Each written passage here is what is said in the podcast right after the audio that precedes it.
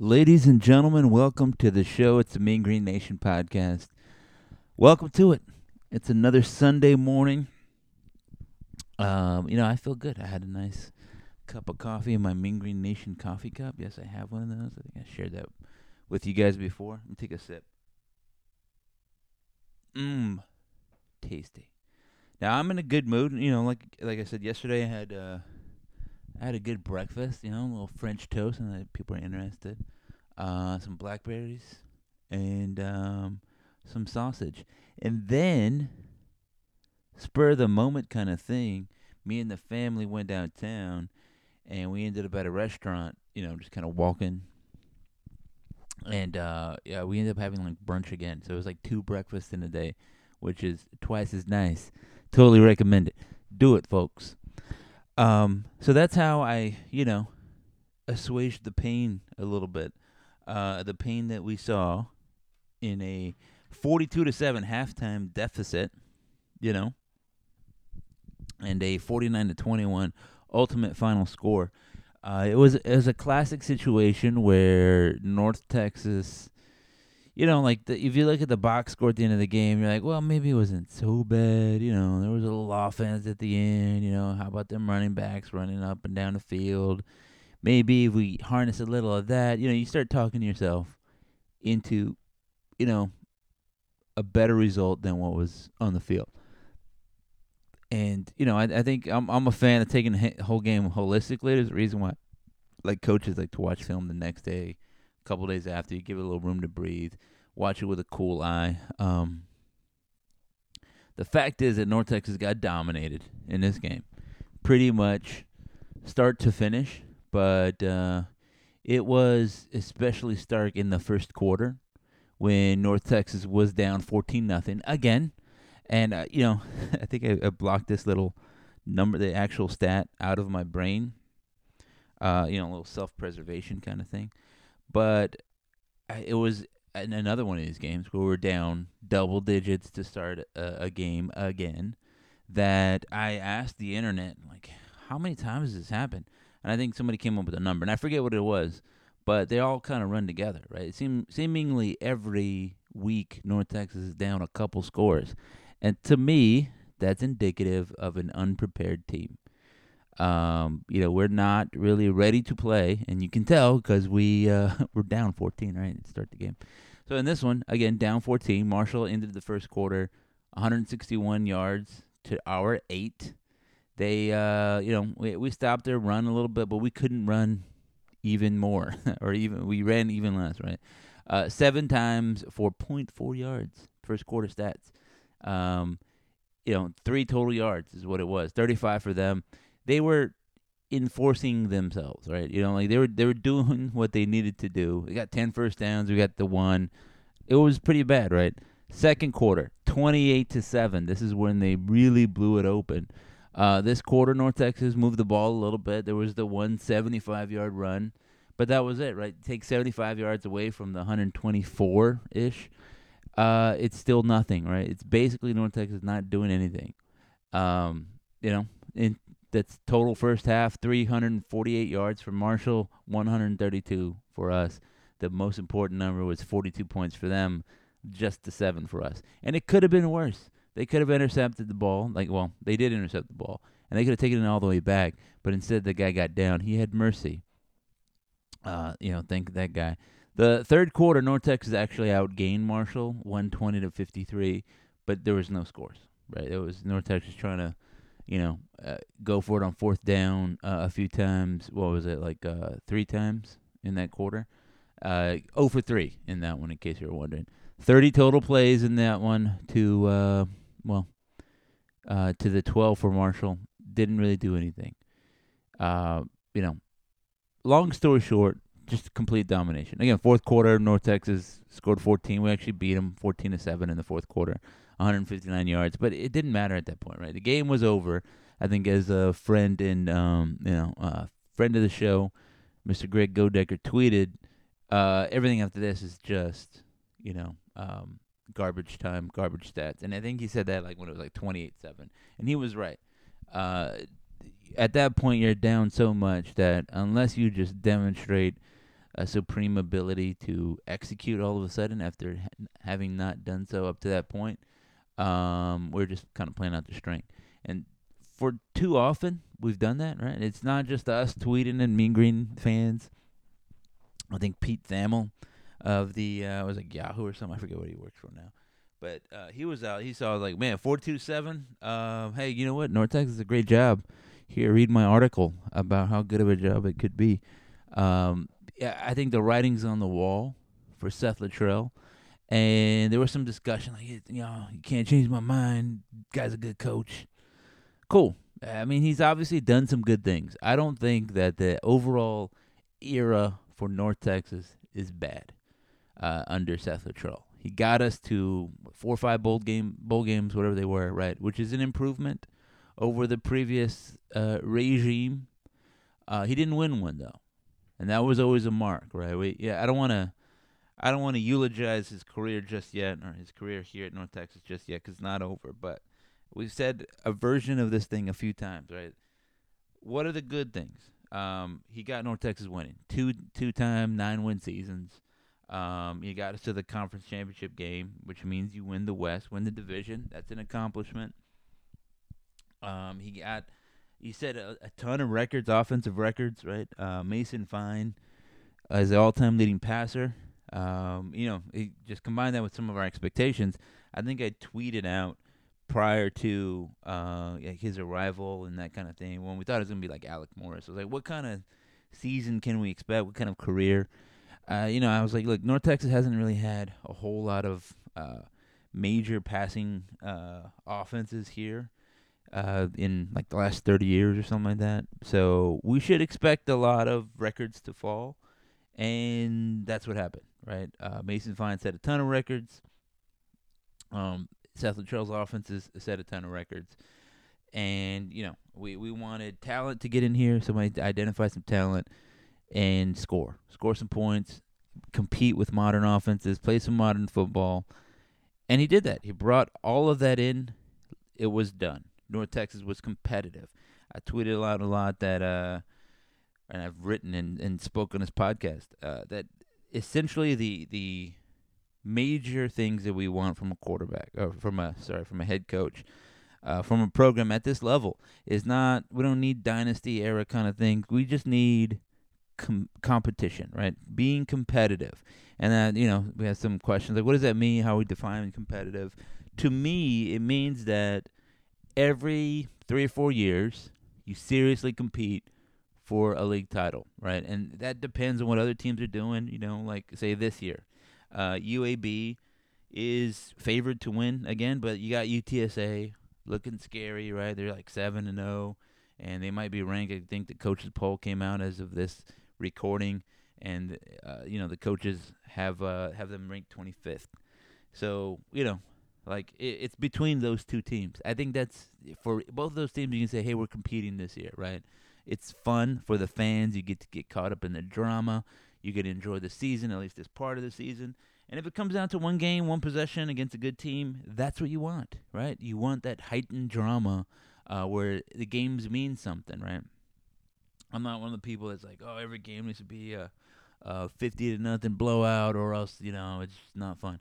You know, yes, you want some growth in your program, uh, some development, but you want to seriously compete every three or four years. And why every three or four years? Well, because that's that's about the time where you can get some under recruited guys and develop them into the starters that you want. You know, build a pipeline where they just kind of blossom.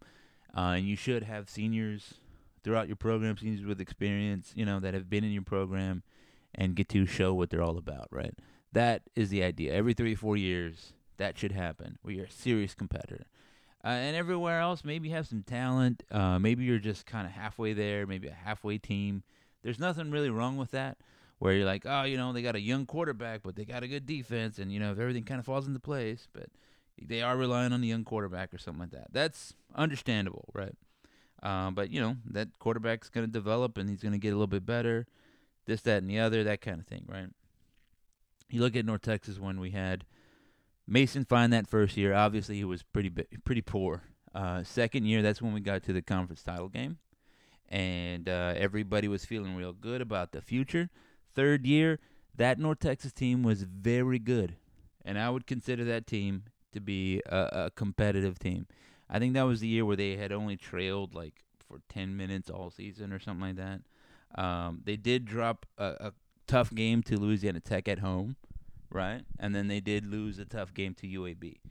And, you know, we can start to speak about some of the negatives of Seth Littrell's time here uh, when we start talking about those things. Uh, one thing that was kind of evident, right, once the team was kind of built up, right? Broad strokes, get some talent in, start doing the little things right, and, you know, wins start coming. You turn from a 1 and 11 team to a, you know, 5 win team to a 9 win team. But then you start to see that, you know, the difference between 1 to 5 is uh, you know, one thing, but then the difference from 9 to 10, 9 to 11, that means you're beating the good teams. That means you're beating uh, a team prepared for you, right? You're in a bowl game against a team that also won nine games and also takes care of the little things and also has talent. Uh, you're playing in the conference title game against a really good coach who is turning, you know, his uh, underprepared team full of talent into a prepared team full of talent. And of course, I'm talking about, you know, Troy, uh, Army, FAU uh, a couple times. Um, that's the, you know, like UAB even, right? That's the time when you get to see whether or not your coach is ready to do the next level type things, right? And it always seemed like Seth Littrell was not able to get that kind of quality out of his program uh, to like a, a major extent, right? To a like a disconcerting extent. North Texas looked like they didn't belong on the field in the conference title game in 2017. I was at a watching party and everybody was kind of sitting there like, well, this is terrible. And we, you know, reasonably considered it like, look, they were just not ready for UAB. I mean, for FAU. They're just not, you know, they're supremely talented. That FAU team was destroying everybody else. So you're like, okay, well, maybe, maybe this is not something that we can, you know, worry about. Uh, we'll get them next year, right? Everybody's young. We'll be fine. Um, and they get destroyed by uh, was it Troy that season in the bowl game? Uh, same kind of deal. You start to see like, well, is it just talent? Do they just have to get more talent in there? Is it preparation? What what is the difference? And I would say it doesn't matter the difference because that's the coach's job to make up for the difference, right? They know whether or not the offensive line can compete with that defensive line, right? So they should game plan as such. They know whether or not their talent uh, can match up man for man for everybody else. So you should game plan as such. Now, that's not to say that there that any amount of talent can be overcome with superior coaching, but you want to give your team a chance.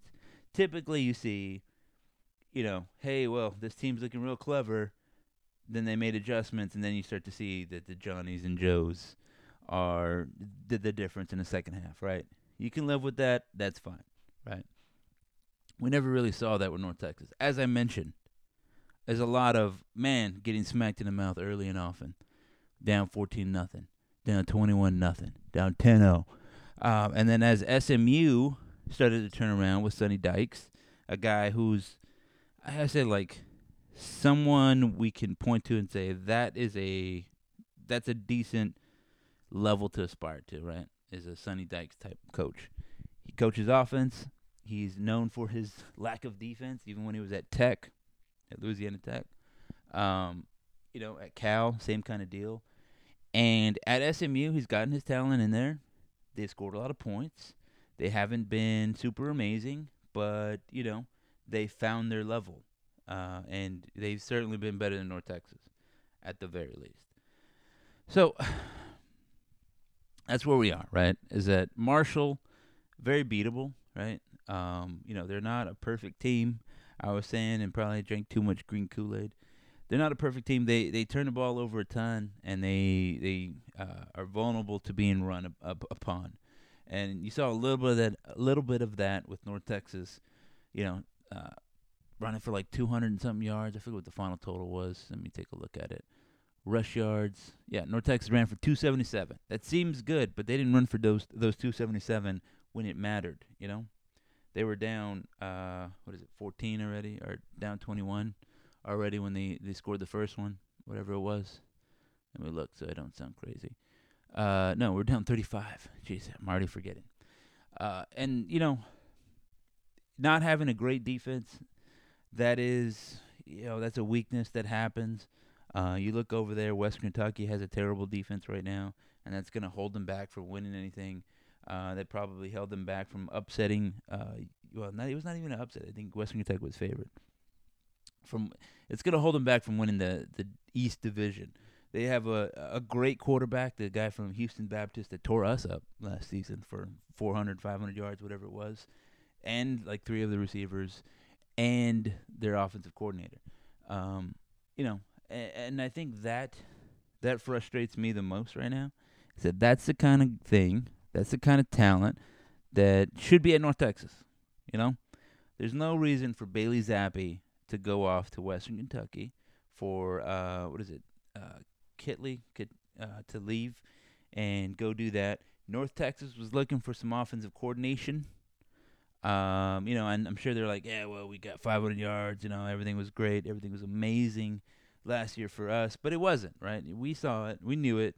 There was a lot of empty calorie yards, and I felt like they were just saying, you know what, we can still coach up Austin Aune, and now that we got Jace Ruder, we'll be fine.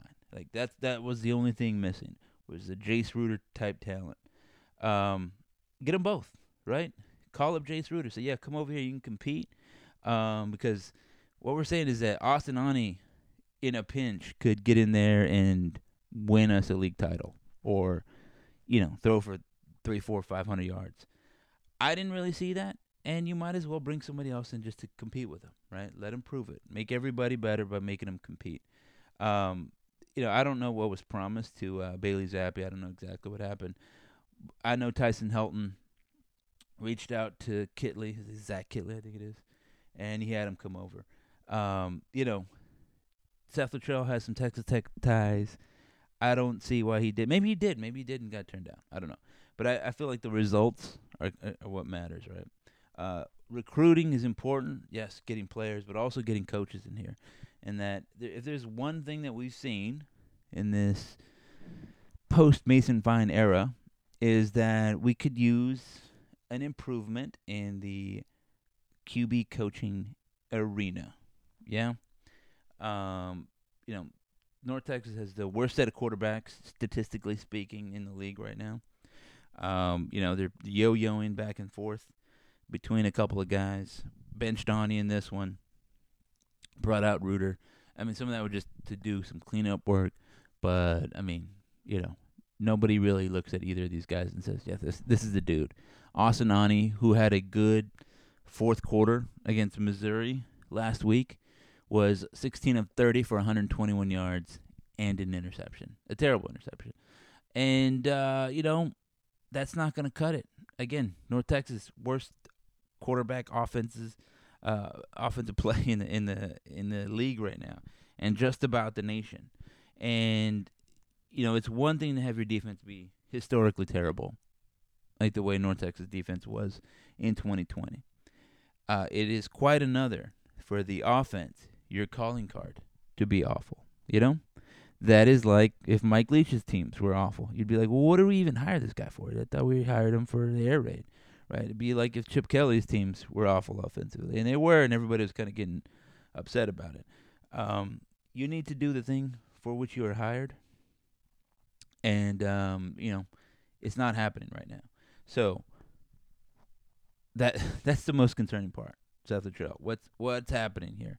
Why is North Texas terrible offensively? Aren't you an offensive guy? Weren't you calling the plays last year? Weren't you? Didn't you say you can find the guys that are that can go and compete? Uh, and can do the deal. Uh, what happened to that? We saw it happen. It's, it's not like it wasn't there right before. Um, you know, Alec Morris had a little talent. Uh, Mason Fine had a, a ton of talent. Um, you can see what Austin sort of has there. You can sort of see Jace Ruder, you know, uh, confidence. This, you know, he has an arm, that kind of thing.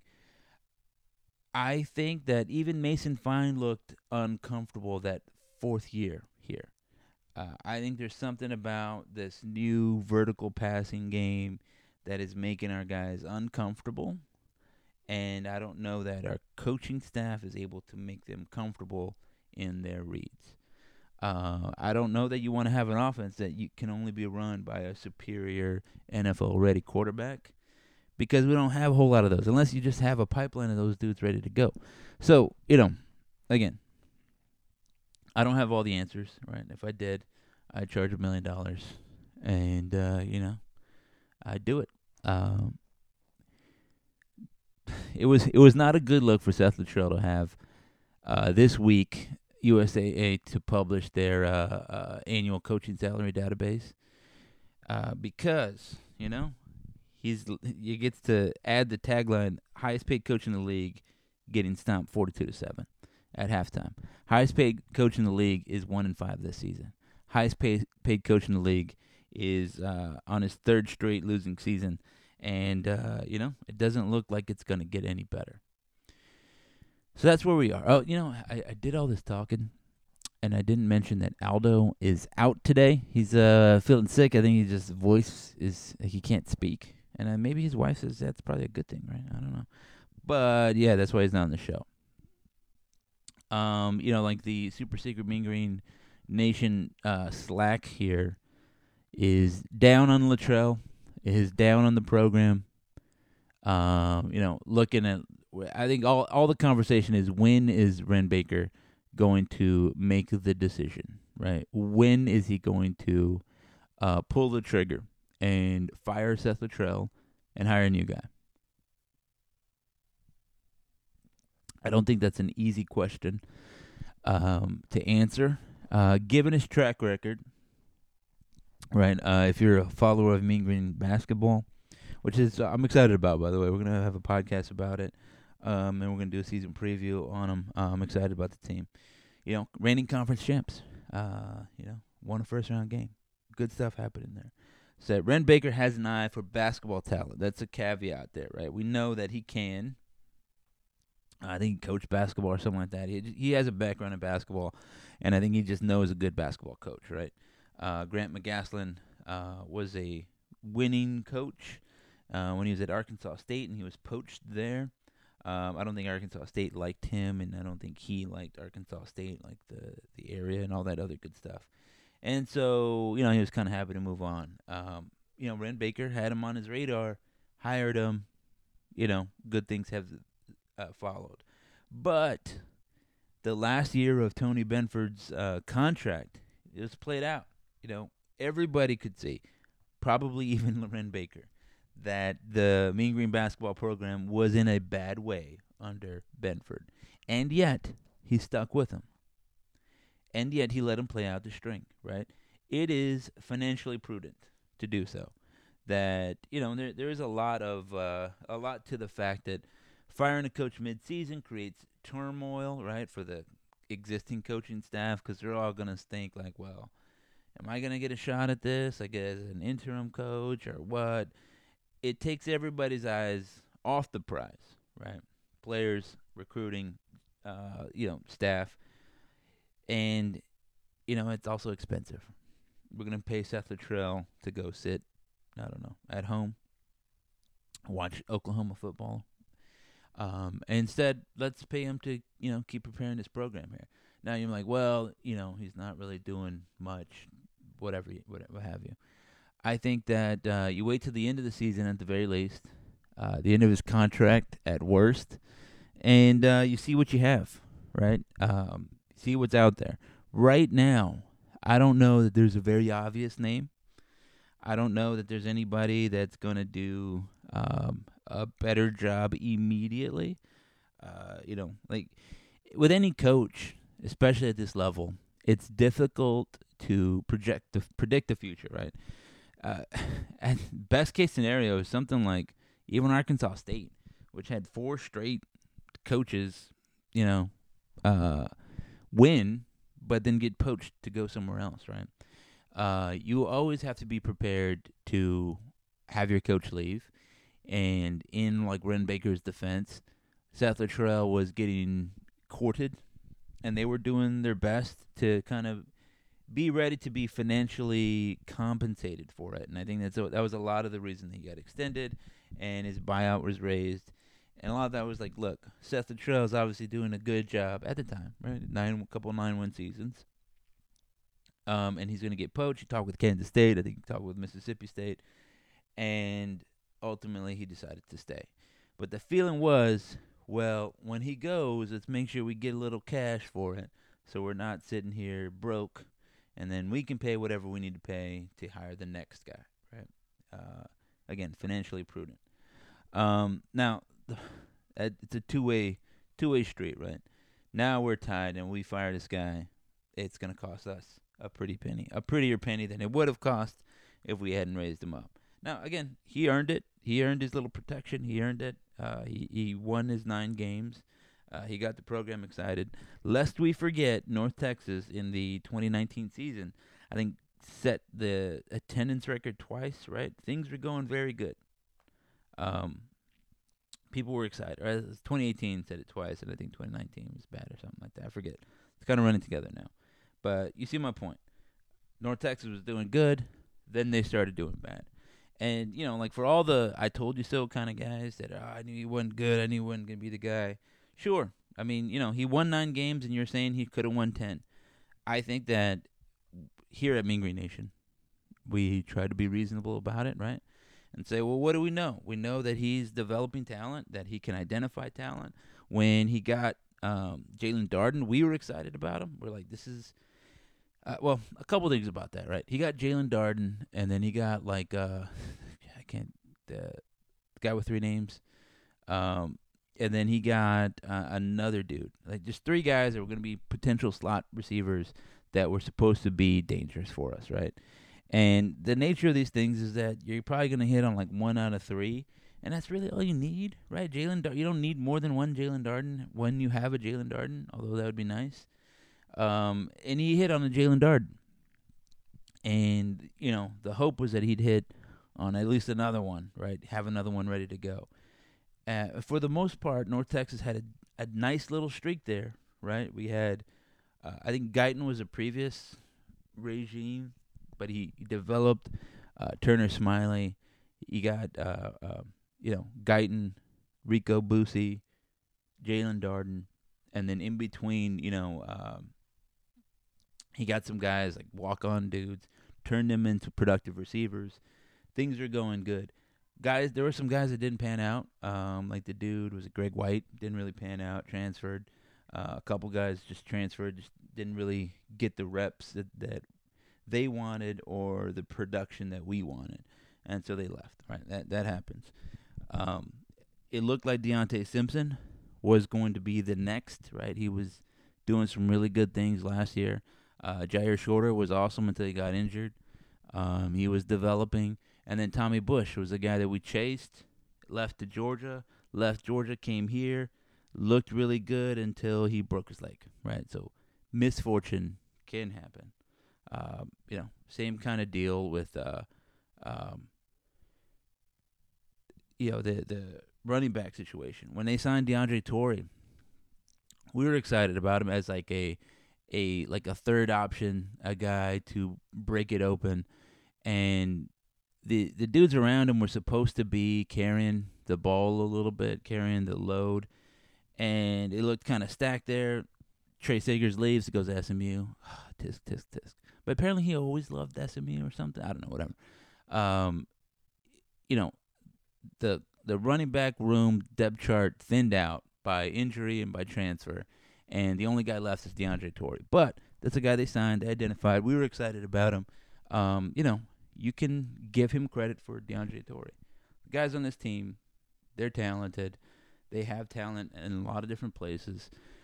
And they were recruited by his staff, um, including a couple NFLers, right? Uh, Darius Hamilton, um, you know, Jaelon Darden. I already mentioned him. Kemon Hall, uh, for a while. For a while there, Nate Brooks is out there in the NFL doing his thing talent is there. Um, you know, good enough to compete. Give them full credit for that. Um, but you got to keep doing it, right? You can't stop. You can't stop recruiting. They are maybe hit a patch of bad luck.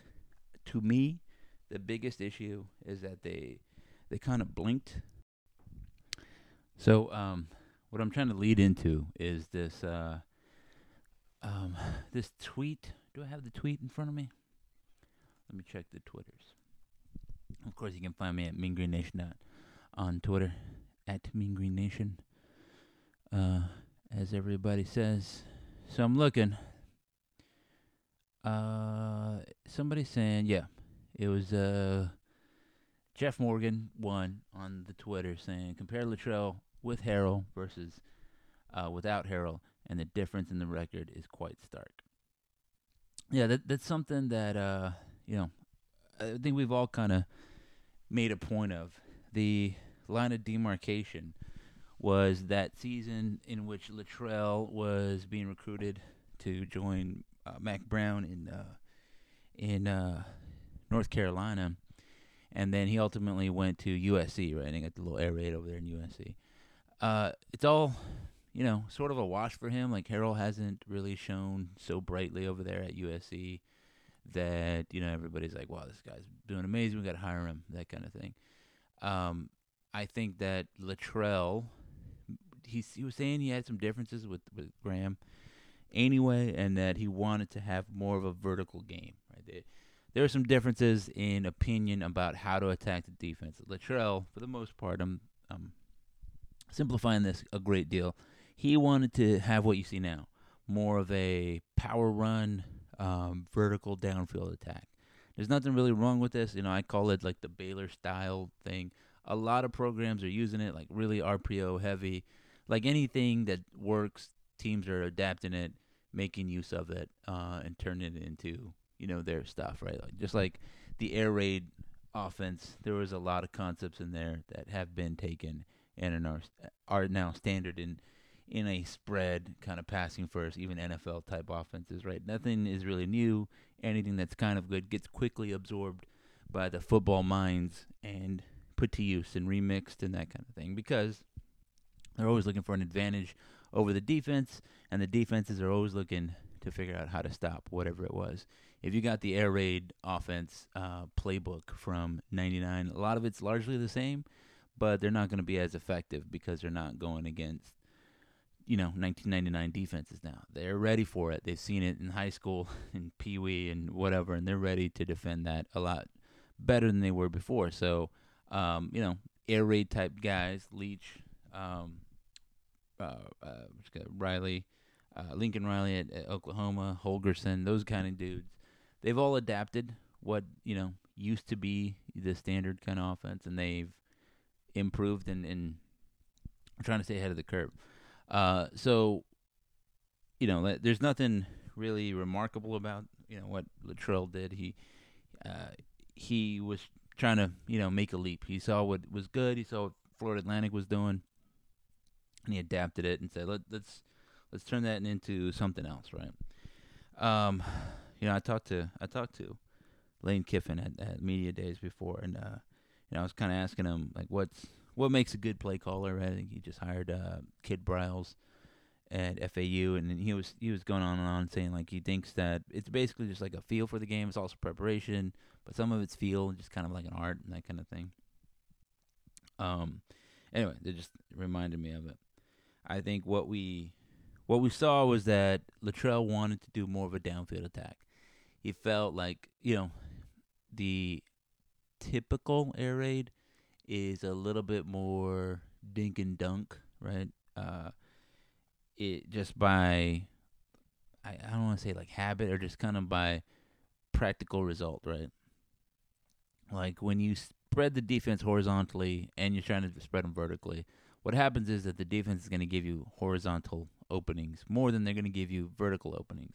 And so it can be that you're just dinking and dunking your way down the field. But as we've seen with like the uh, uh, Western Kentucky offense, that still means that you have an explosive offense, right? There are ways to turn that into something.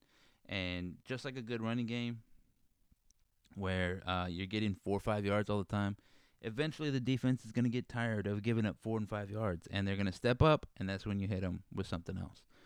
Um, with this offense, the North Texas offense, there's a lot of we're going to take you know what's available to us, but we're to run the ball, right? We're going to do power runs, and then when you step up, we're to hit you with an RPO. we're to hit you deep with some receivers that are talented and can get behind you. And you know, we saw last year that when that works, that's dangerous. When you got a guy like Jaelon Darden, um, who can get open against almost anybody, and then who has is very dangerous after the catch, that's very dangerous for your offense, right? So they have to account for him. That opens up the run game, and then you know everything sort of stems from there. It's all working, it's all flowing. This season, we haven't had that same kind of threat from the wide receiver position. Not only because receivers have been injured, but because the quarterback play has been terrible. And so defenses are a little bit more comfortable saying, you know what, let's see if they can run DeAndre Torrey 35 times into the line, and we'll see what happens, right? Eventually, they're going to throw it, and that's when we're going to take full advantage. And I mean, we we saw that there was bad throws from Aune. Uh, he's not reading the defense as well. He gets a little panicked too quickly. Um, first snap of the game was a bad snap. That's been an issue. It was something uh, of an issue against SMU. Just a lot of problems, right? A lot of things that are coaching, that are technique, that uh, you know, where it's not all syncing together. And again, there's only so much I think that you can point to the players like, "Wow, that guy just sucks." Um, I mean, yeah, okay, he's not as good as we need him to be. Where's where do you come in here, coach? Right? Aren't you coaching him up every week? And uh, you know, some Littrell said he kind of mentioned he's like, "Oh, I hate it. it sickens me that we're an undisciplined team." I mean, this is part of our core values. So I'm obviously doing something wrong, a poor job of communicating that. And the answer is yes, right? That yeah, it's a if you could just walk into a locker room and say, "Guys, we're going to try to win and uh, we don't we don't want to lose, okay? We just uh, we want to score points, we don't want to allow points, right? It's easy to say, right? How how do you get to that? How do you execute that? What are the steps? How do I make sure that I'm I'm taking the right steps with the right techniques and the right mentality, so that way the end result is you know um, wins, losses, uh, wins, getting wins, avoiding losses, getting scores, avoiding getting scored upon, right? And in the in case of being disciplined, right? How am I being mentally prepared? How am I being coached? How me, you know, like what what are the things that that that you're doing as a coach to help me get to that point, right? Um, that's the part where I, I look at it as like coaching. Yeah, you can say, well, you know, these players got to be accountable for themselves. Yes, yes, they do, but it's a team, and you need a coach to coach the team. Um, if if people could, if people could all just go get the best out of themselves, then nobody would ever need a coach, right? You would never need a general. You'd never need a a performance coach, a, a fitness coach, a nutrition coach, whatever the case may be. Everybody needs a little something to help guide them, to help motivate them, to help call them out when they're not um, doing their best. Right. Also, uh, you know that third party perspective to see it objective, uh, you know, sort of objective view and see, you know, I see when you're trying to do this, you're doing actually this right here, and here's how you can improve, and there's that kind of thing, right? That is the coach's job. Now, I don't know. I'm not in practice every day. I'm not in the meeting rooms. I can't tell you exactly who's doing what or who's not doing a great job. It very well could be that the players are just not listening to these guys, and you know they're if they brought Nick Saban and they still wouldn't listen. It could be that.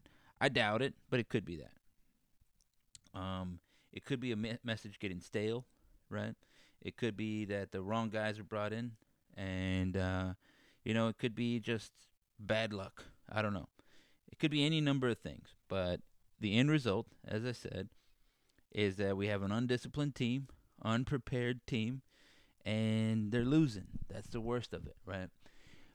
I could get by with even another nine win season, be like, well, you know, it's kind of it's kind of feels weird to to just be unsatisfied with another nine win season, but that's something there, right? Uh, you can kind of get used to that and appreciate that. But this, this is terrible. You watch North Texas play, you know that they're going to be down 14. You know that the offense right now is going to be terrible. Uh, with the occasional 75 yarder that more frustrates you than excites you because you're thinking, where was this before, right? Um, the quarterback play is going to be terrible. Um, you know, it's it's probably for the best that it's like 55% completion rating because that tells you everything you need to know, right? Half the time it's terrible, half the time, eh, well, it's all right. And it's roughly that. Half the games you're going to see a quarterback, uh, you know, that could maybe lead the conference. Uh, in passing, and then another time you you see a guy that uh, maybe should go back play some baseball or something. Uh, again, is that all on Aune? I don't know. He's firing some passes that are not anywhere close to the target. When he has a little rhythm, he looks really good, and you can see why they want him out there. He has the mobility. He can uh, laser it in there. He can have a little touch throwing the ball deep, but he's not getting that rhythm, right? And you know, I, I think we've we said this on Twitter, uh, me and a few other people. Like, well, what are the things to get him into rhythm? Uh, maybe just the easiest pass, right? Just a little quick out, a little slant, little uh, swing um, to the running back, little screen, something to just get the ball out where he can make an easy read and an easy completion. It doesn't need to be, you know, 15 yards down the field. Uh, and and I wonder if some of these uh, run pass options are too much to get into rhythm right away with. Right, you have to read the the um, the conflict player, and then you have to make the throw, and that may be two steps too far. And what we need is just the one step. Right, uh, snap the ball, easy throw. You know, get two yards, get him into rhythm. And if we're going to go three and out in that one, that's fine. But now we know we have a quarterback in rhythm and we can throw the ball a little bit later. I don't know. Maybe that's the case. Uh, but that's the deal is that like whatever's happening, it's not it's not happening. Uh, Ruder's throwing the ball all over the field. Uh, Aune not really ready to play. Maybe what we should do is just have the whoever the starter is going to be get ready, and then right before you know it's time to to take the first snap, we sit them on the bench and bring the backup in because it might be that they're just thinking too much, too hyped to play the game, and the backup is uh is calm because they don't think they're gonna play, and they get in, they're ready to prove a point, and they play so much better. Whoever's been uh, brought in in the second half or whatever it's been has played much better than the starter, and so maybe maybe it's just a mental thing. And again, it's coaching. That's that's mental preparation, um, and that's putting your guys in a position to succeed.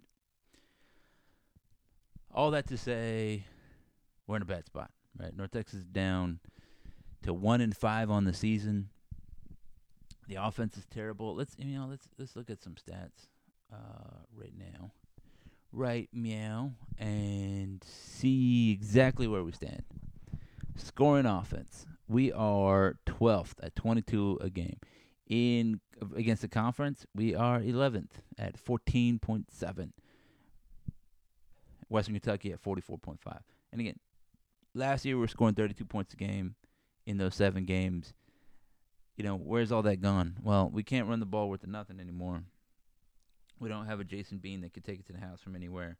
Uh, we don't have a Jaelon Darden in the past game where you could just toss it to him, let him go, uh, go score. Uh, in that, that's scoring offense, right? Just total yards. Uh, well, wrong, wrong button. Uh, we are at tenth, 199. Uh, well, I said total offense, but I meant passing offense. We are at 199.3 yards per game. Last year, we were first in the in the in the in the league at 283 per game. Right now, Western Kentucky at 447 against conference. North Texas at 108 in three games. 108 yards per game in three games. Worse than Rice. Uh, and you know by 12 yards or whatever it is at 13 yards, they're at 121 a game. We're at 108. And mind you, Rice has been shut out twice, and they've been shut out, you know, just the other day. Uh, Western Kentucky, uh, 460 yards per game. They're just throwing a ball all over the place. Uh, they're amazing right now. In Mason Fine's, you know, like 2017 season, we were throwing at 283 per game. In 2018, 301 per game. 2019, uh, 283 per game. 2020, 271. This year, all the way down to 108. It's awful quarterback play. And we're throwing the ball 34 times a game. It's not even like we're not throwing the ball.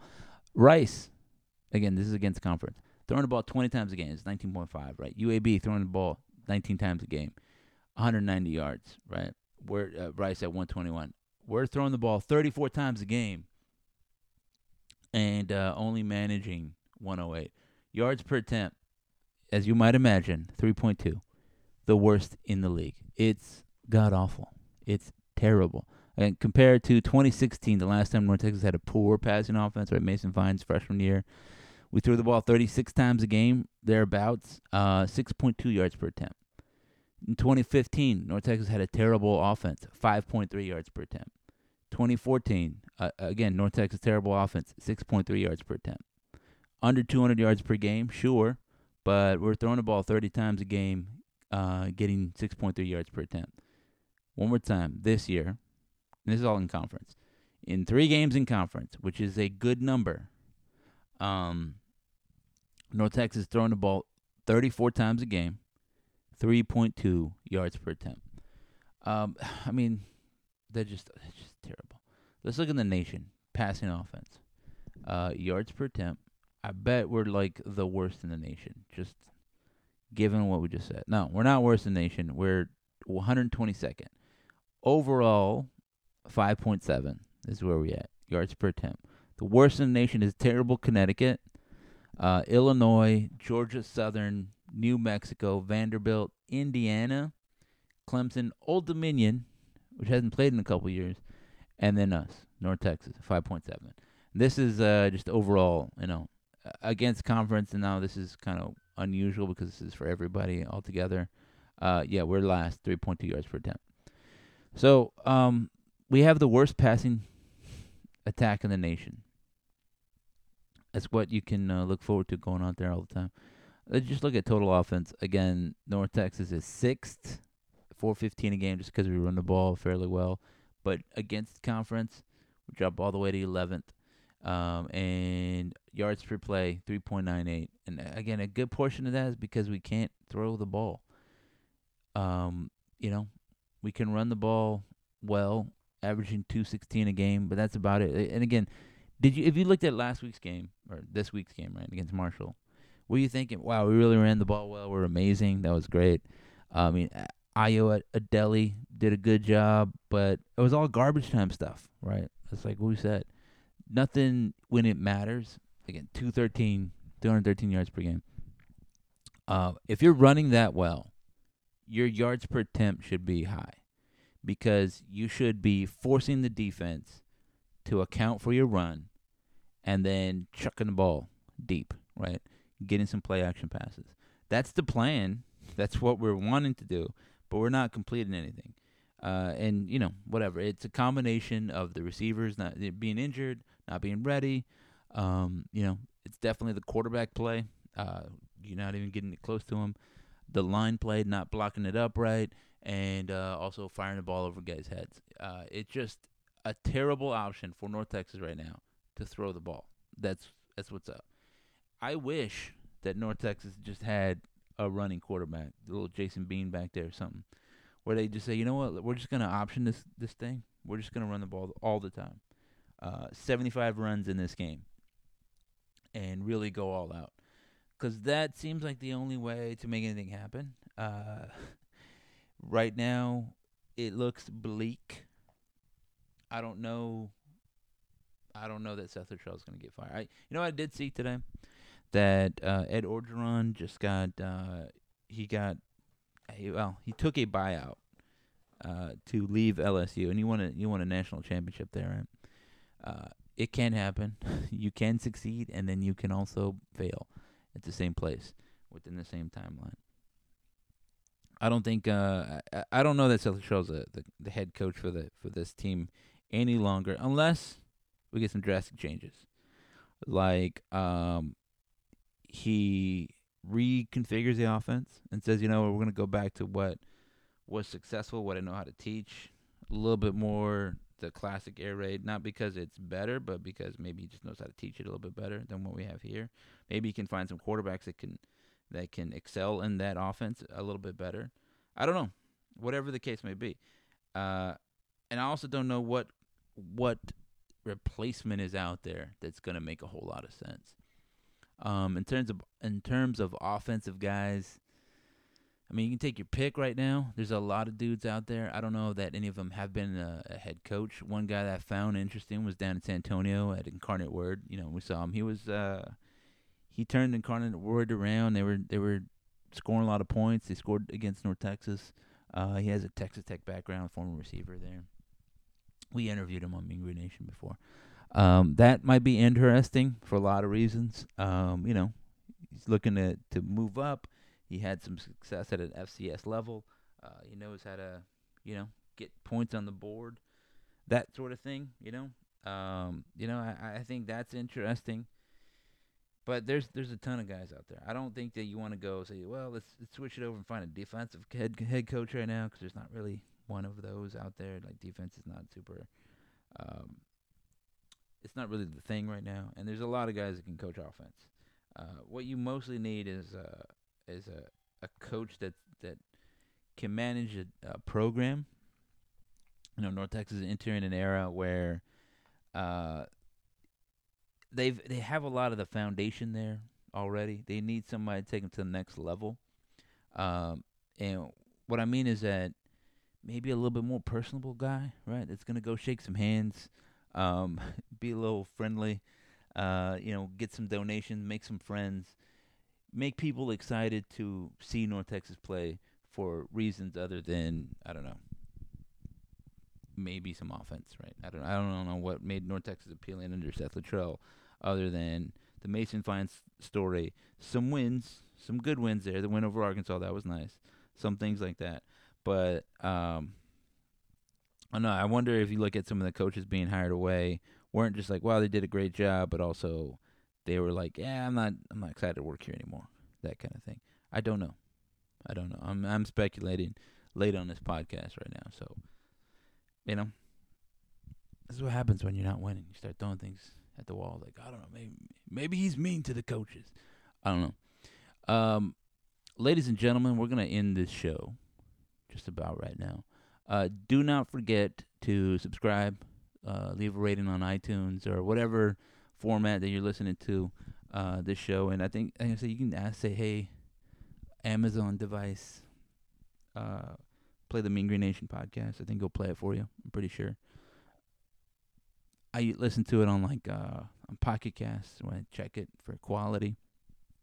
Uh, tell your friends, tell your family, uh, let them know that we do the Mean Green Nation podcast every Saturday, Sunday, sorry, every Sunday, uh, roughly uh, after the game, and then during the basketball season, we try to do it like because basketball goes like Thursday, Saturday, right? So we try to do it Sunday also to kind of do a recap of the week. Um, you know, that we'll try to get good guests on here the way we've been doing. Um, when basketball finds a, a little bit more of a regular rhythm. Uh, the the non-conference season is a little bit more scattershot, so it's kind of hard to find a good point to podcast because uh, sometimes you're like right during a game, like the game's tonight or something like that. Um, so just keep an eye out. Most of that it'll be a little scattershot, but once the conference season starts, like in January, it'll be a little bit more um, regular, you know. And I'm looking forward to it. We'll talk a little basketball right now. Um, they're not picked high. They're not really picked to repeat. West Kentucky's uh, talented again. They got a lot of talent over there.